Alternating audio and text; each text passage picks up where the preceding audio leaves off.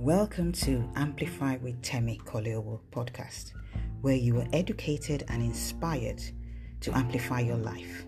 Today's episode is about how to challenge your imagination. Are you looking at the market and wondering how you can make a mark?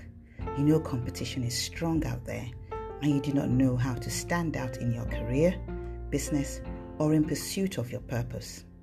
This is for you. I had an innovation session with a client a few months ago.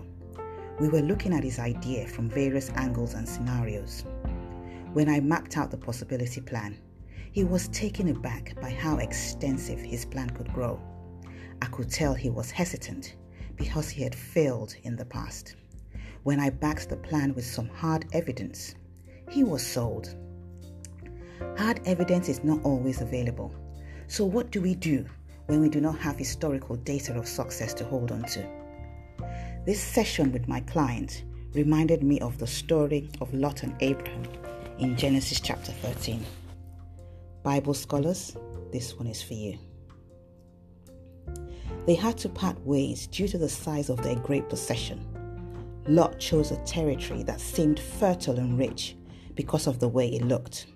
When Abraham was left with a region that looked barren and uninteresting, God gave him instructions as follows Now lift up your eyes from the place where you are and look at the north and south and east and west. For all the land that you see, I will give to you and your offspring forever.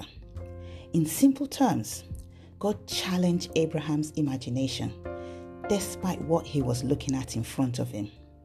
Well, if you and I want to be relevant in our world by providing solutions that make a difference, we must challenge our imagination.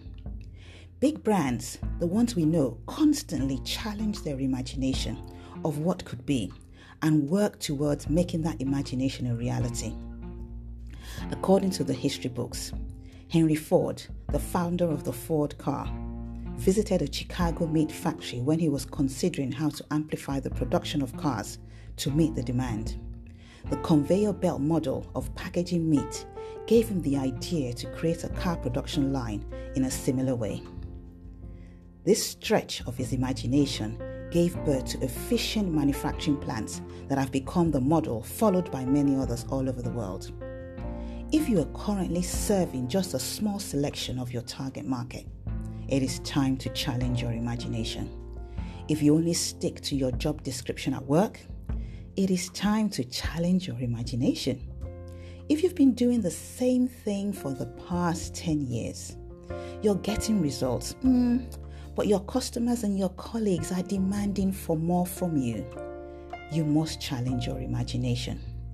If you haven't ventured out of your comfort zone in a while, it is time to challenge your imagination.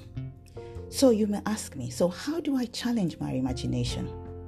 Well, whether the limitation is fear, finance, fierce competitors, foggy dreams, or even a family situation, you have to look beyond what your eyes can see.